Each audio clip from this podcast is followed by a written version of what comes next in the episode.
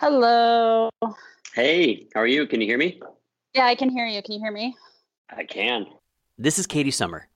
She teaches second and third grade at a Montessori school in the Milwaukee Public School District. And like a lot of good people, she studied history at UWM. So I graduated from UW Milwaukee with um, a bachelor's of art in history and anthropology. Katie makes this love of history a part of her daily routine as an educator, ending each school day by reading from a story or a history book. I love history and I love reading, and I can tell that my students share that too. Um, and that's something that, like, they'll come back and tell me. I'm actually Facebook friends with a couple of my students that I taught years ago, and they'll tell me every once in a while, I still remember this history lesson, or I still remember this book that you read to us. And it's like a really happy memory for me. And I'm like, you know, it, it hits you. Like a lot of us last spring, Katie first learned about the coronavirus through social media and the news. But she only realized just how serious it would be when the world came to a screeching halt in mid March. You know, I, it was always one of those things where, like, we talk in the hallway and we're like, okay, yeah, I'm concerned about this, you know, and it really started sinking in for me. Um, I had, I had a couple of students in my class whose parents were doctors, and they told me actually the Friday before everything closed, they told me that that was their last day that their kids were going to be at school. And that's, I think, when it really started sinking in for me that this is going to be a huge thing. It was actually that night that the governor declared the state of emergency and that schools were closed.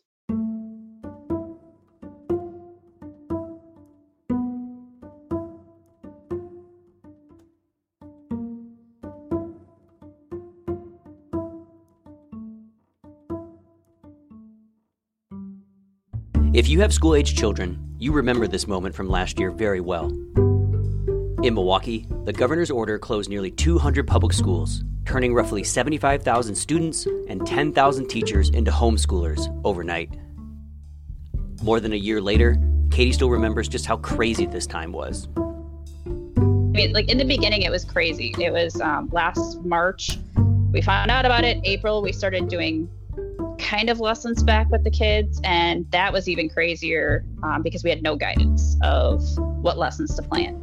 Um, so it was me trying to figure out which lessons I could give to my students that didn't require materials because we couldn't get back in the building. Um, we were allowed back in the building once after the pandemic was declared, the emergency state of emergency was declared, and that was my day to get plants and animals out of my room. Um, so, so, I uh, I couldn't grab materials. Unlike a lot of private schools and suburban districts in the area, Milwaukee Public Schools have remained fully virtual since last March. Thankfully, however, Katie has time to plan for this academic year. Like before, her day begins with a morning check in with all of her students before breaking out into age specific lesson groups, which is the Montessori model. The only difference? All of this now happens over Google Meet. I mean, there's always the funny times, you know, like where your students don't realize that their vo- their their volume is still on. In fact, Katie says sometimes the biggest difference that she notices between this year and the last is that with all of the kids in their homes, she actually gets a real lunch break for the first time in her career. Ever since you said that you were going to interview me, I was trying to think what is the biggest difference for me with virtual versus in person? And the answer I came up with was I actually have a lunch break. Um, I have a lunch break that is just about me. Um, usually, when the kids are in the building, I am setting up a lesson, or I'm covering a duty, or I am quickly scarfing down my lunch before having to go talk to a, a student who's having a really hard day, or just got in trouble on the playground, or you know is having a disagreement in the lunchroom. Um, I've actually started running on my lunch break, and that's been a really nice, like, just centering moment for me that I can get myself back to what I need to do. But after lunch, Katie holds office hours where parents and students can stop by either for more advanced or remedial instruction. And then, as before, she ends the day with a storybook or a history lesson. You know, it's really easy as a teacher during this whole pandemic thing to say, okay, well, I only have them for a certain amount of time each day, so I have to I have to cram information into that time. And uh, one of my fellow coworkers reminded me how important it is to be goofy with them sometimes too.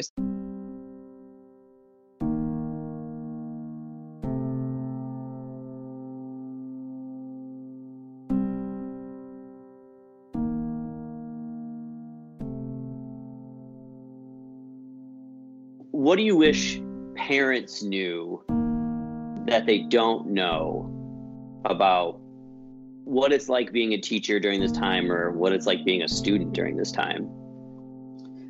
Um, I think the number one thing that I wish parents knew was that, and I, I can't tell you, it breaks my heart every time I hear this. And I've actually heard this a lot in the last couple of weeks because of conferences. Um, how behind is my kid? How how behind is my child? How much is this year going to hurt them? And it breaks my heart. And I really wish that they knew that. And I, I did talk to them about this, and I really hope it hit home that we're all in this together. We're all in, uh, we're all experiencing this way. You know, everybody's having struggles. And your kid is, your, your child is not going to be behind wherever your child ends up at the end of this school year, like if we end up being virtual the entire school year but come back in the fall, no matter what happens, no matter what teacher you have, your teacher will pick up your student where they are and move from there. We're going to be okay. You know, and part of it is realizing that this is their social emotional feelings right now are just as important as the academic we're just going to move forward from where we are when we all go back.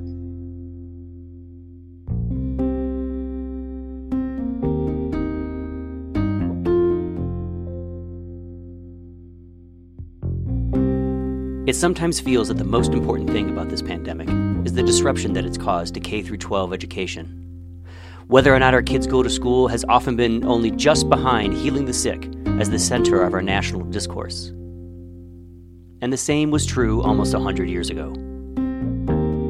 From the University of Wisconsin Milwaukee's Department of History, I'm Chris Cantwell, and in partnership with the Milwaukee County Historical Society, this is The Healthiest City, a podcast about Milwaukee and its pandemics.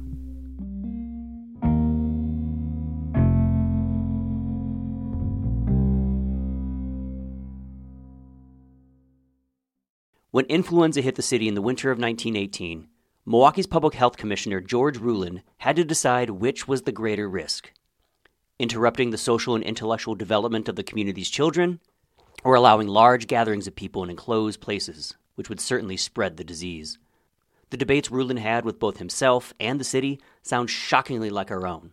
But as we'll see, Milwaukee also took a very different path in turning to the city's school district to help fight the pandemic rather than just weather it. And it suggests the path we could have taken today. Our pod historian Daniel Kaler has the story. When news first broke that Vernon Stacy and Dee Henderson had brought influenza to Milwaukee from the Great Lakes Naval Training Center in September of 1918, city officials initially told residents not to worry. In fact, according to Milwaukee Health Commissioner George C. Ruhland, the only thing that Milwaukee had to fear about the so called grippe or Spanish flu was fear itself. Worrying can bring on Spanish influenza. Thinking you are going to get the grippe, now that it is talked about so much, can cause you to get it. An effective way to combat sickness is in the mind.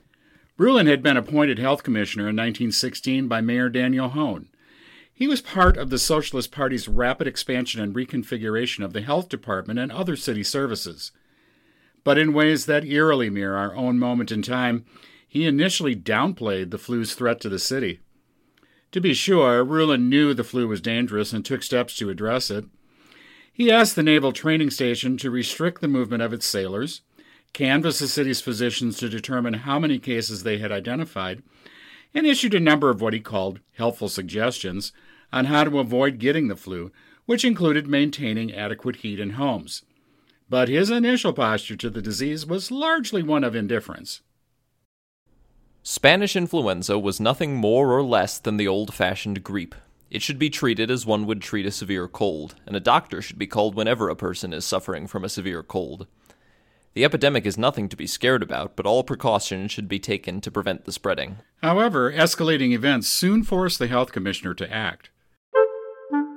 Ruhland's initial canvass of the city's physicians revealed that there were already at least 100 cases of Spanish flu in the city.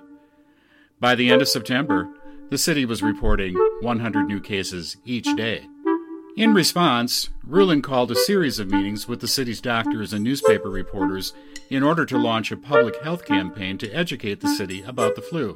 Perhaps aware of the smallpox riots of 1894, Ruhland had flyers printed in English, German, Polish, Lithuanian, Yiddish, Russian, Italian, and other languages that informed city residents of the disease and how to prevent its spread.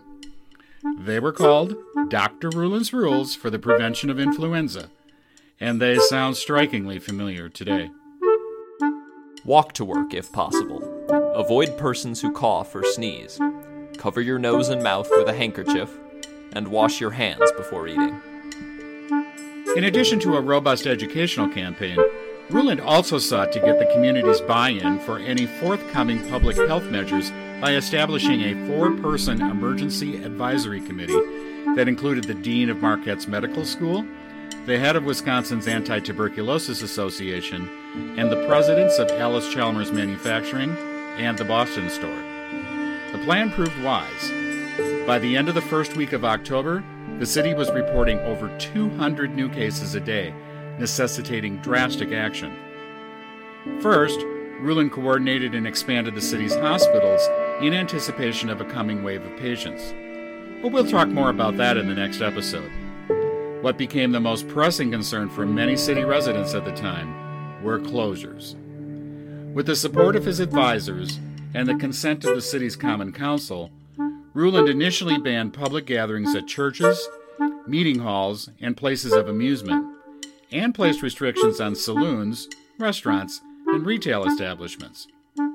But on Saturday, October 12th, city residents awoke to a blaring headline atop the Milwaukee Sentinel. Schools will be closed beginning on Monday. Drastic action that eclipses anything of the kind ever attempted by Milwaukee is being taken in the fight of the city and state in an effort to check the spread of Spanish influenza. This means that all public and parochial schools in Milwaukee and throughout the state will be closed up until such time when the department believes the danger of influenza is past.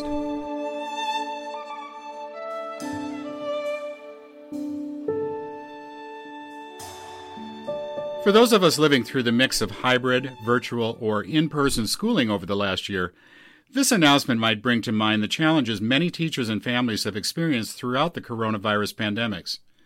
Whether to open schools and how has been a hot button issue. But according to historian Kevin Abing at the Milwaukee County Historical Society, the closure of Milwaukee schools due to the outbreak of Spanish flu was just another day in 1918.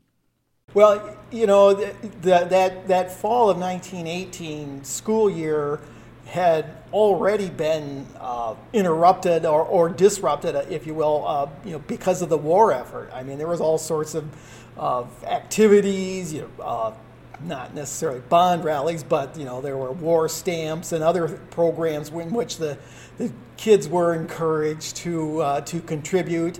Um, there was flag raising ceremonies and all that kind of thing. So the, the, the year was already kind of odd to begin with.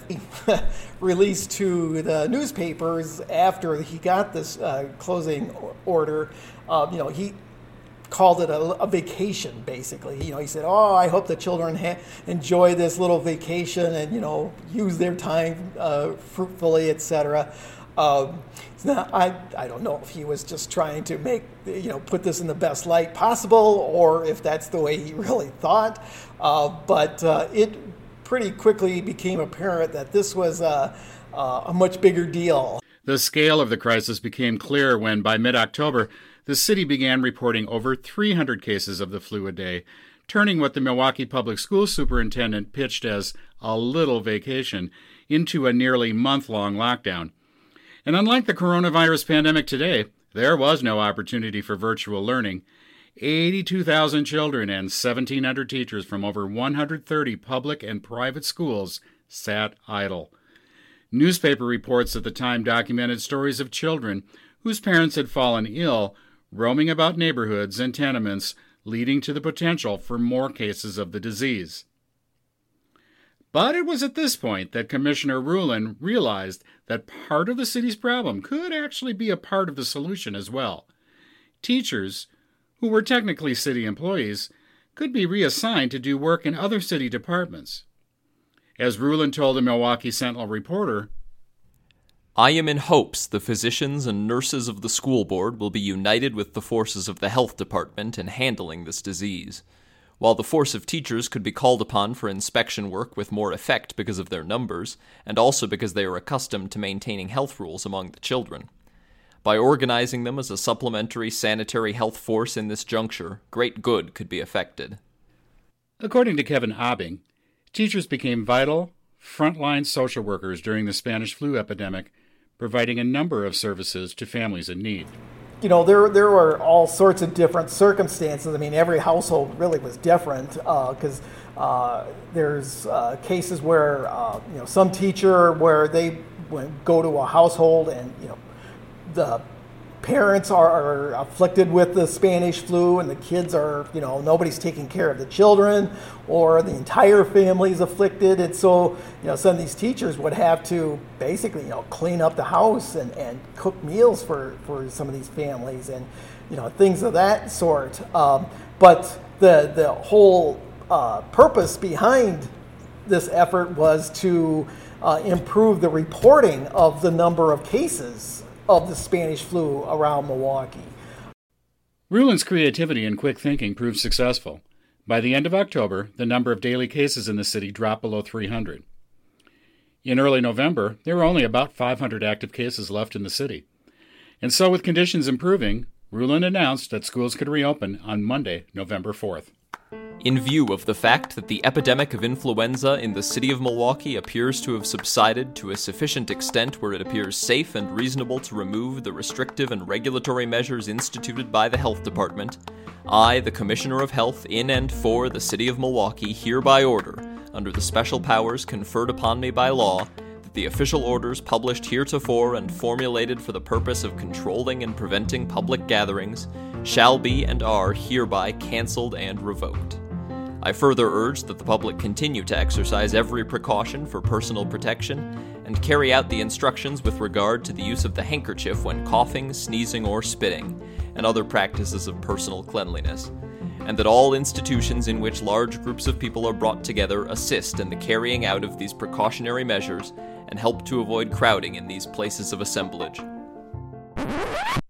City residents, however, did not heed Ruhland's warning.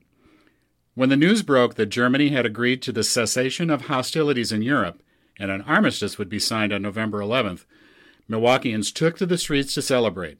Kevin Abing describes the scene. As well, uh, the war ended like a week after Ruhland lifted that, that closing order. And of course, you know, the whole city just went crazy with celebrations and parades, and, and the taverns and saloons were, were packed.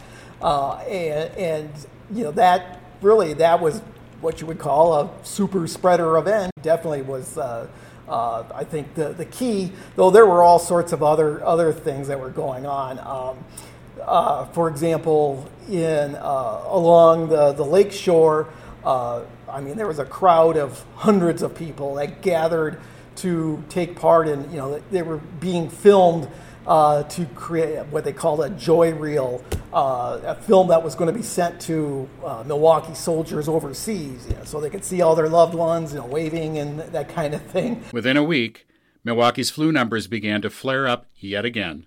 The city began recording more than 300 cases a day as hospitals once again began to fill up. To combat the second wave, Ruhland once more turned to the city's schools. But instead of employing teachers to look after the sick, he turned to the children to shame their parents for not adhering to the city's guidelines. Students brought home flyers in every language outlining the city's expectations, reminding them to wash their hands, keep their distance, and wear a mask. Ruhland then reinforced this more personal tactic with more aggressive public shaming by placarding the homes of those families with active flu cases. As the Milwaukee Sentinel reported, Several thousand red quarantine cards have been printed and will be distributed by the health department among physicians. The latter will be requested to placard the homes of those suffering with influenza. It is believed that through the quarantine process, additional care will be exercised and in that manner prevent those sick with the flu from associating with persons not afflicted. But even these measures could not stop the spread, and on December 12th, Ruhland ordered the city's schools shut down again. This second closure order was more elaborate than the first, carving out a few exceptions for private schools and colleges. Groups of five could receive instruction at these places, which allowed them to stay open. Downer Women's College on the city's east side, whose buildings are now a part of the University of Wisconsin Milwaukee's campus, employed its own medical staff to ensure the students could continue coming to class. As college president Ellen Sabin told the press, we have two nurses who are giving the girls their constant attention and classes are being held regularly. The superintendent of Milwaukee's public schools instructed teachers to outline 8 to 10 days of work that students could do at home. Schools remain closed through the Christmas and New Year's holiday season, reopening on January 2, 1919. Later that month, Milwaukee's flu cases were low enough that the rest of the city began to reopen as well, and life in Milwaukee gradually returned to normal.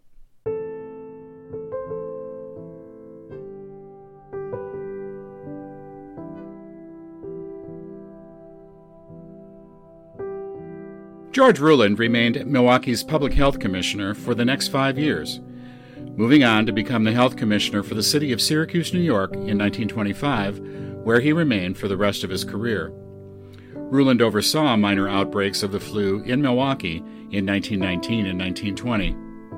He became a strong advocate for a number of progressive public health measures, including clean drinking water and access to professional health services for Milwaukee schoolchildren. But his handling of the great influenza outbreak became his shining achievement.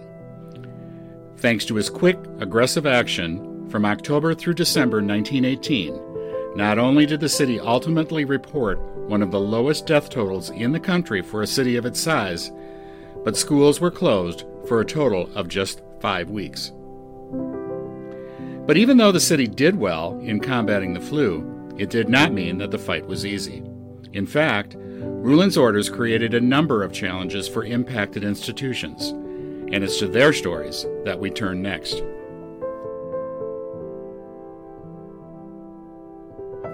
Daniel Kaler is getting his master's degree in public history at the University of Wisconsin Milwaukee with a certificate in museum studies.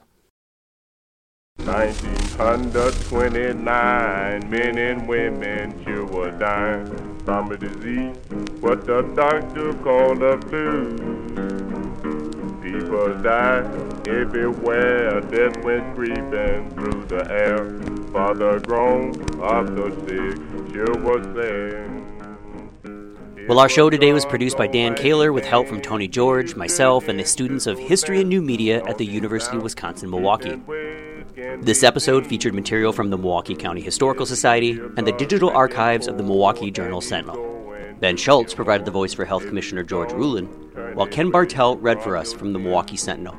Music for this episode is by Poddington Bear and the Blue Dot Sessions, while our concluding song is called The Influenza Blues and comes from a recording held by the American Folklife Center. Special thanks this week continues to go out to Kevin Abing at the Milwaukee County Historical Society for helping us access the archive, and to Judith Leavitt, whose book The Healthiest City gave us both information and the title for our show. The Healthiest City is a production of the University of Wisconsin Milwaukee's Department of History and the Milwaukee County Historical Society. For more information about the influenza pandemic, including images and documents from the era, check out milwaukeehistory.net slash podcast. And as always, thanks for listening. Influenza is a disease that make you weak all in your knees. Killer fever, everybody should dread. Puts a pain in every bone a few days and you are gone to a place in the ground called a grave. It was God's almighty hand, he is judging this old land, north and south.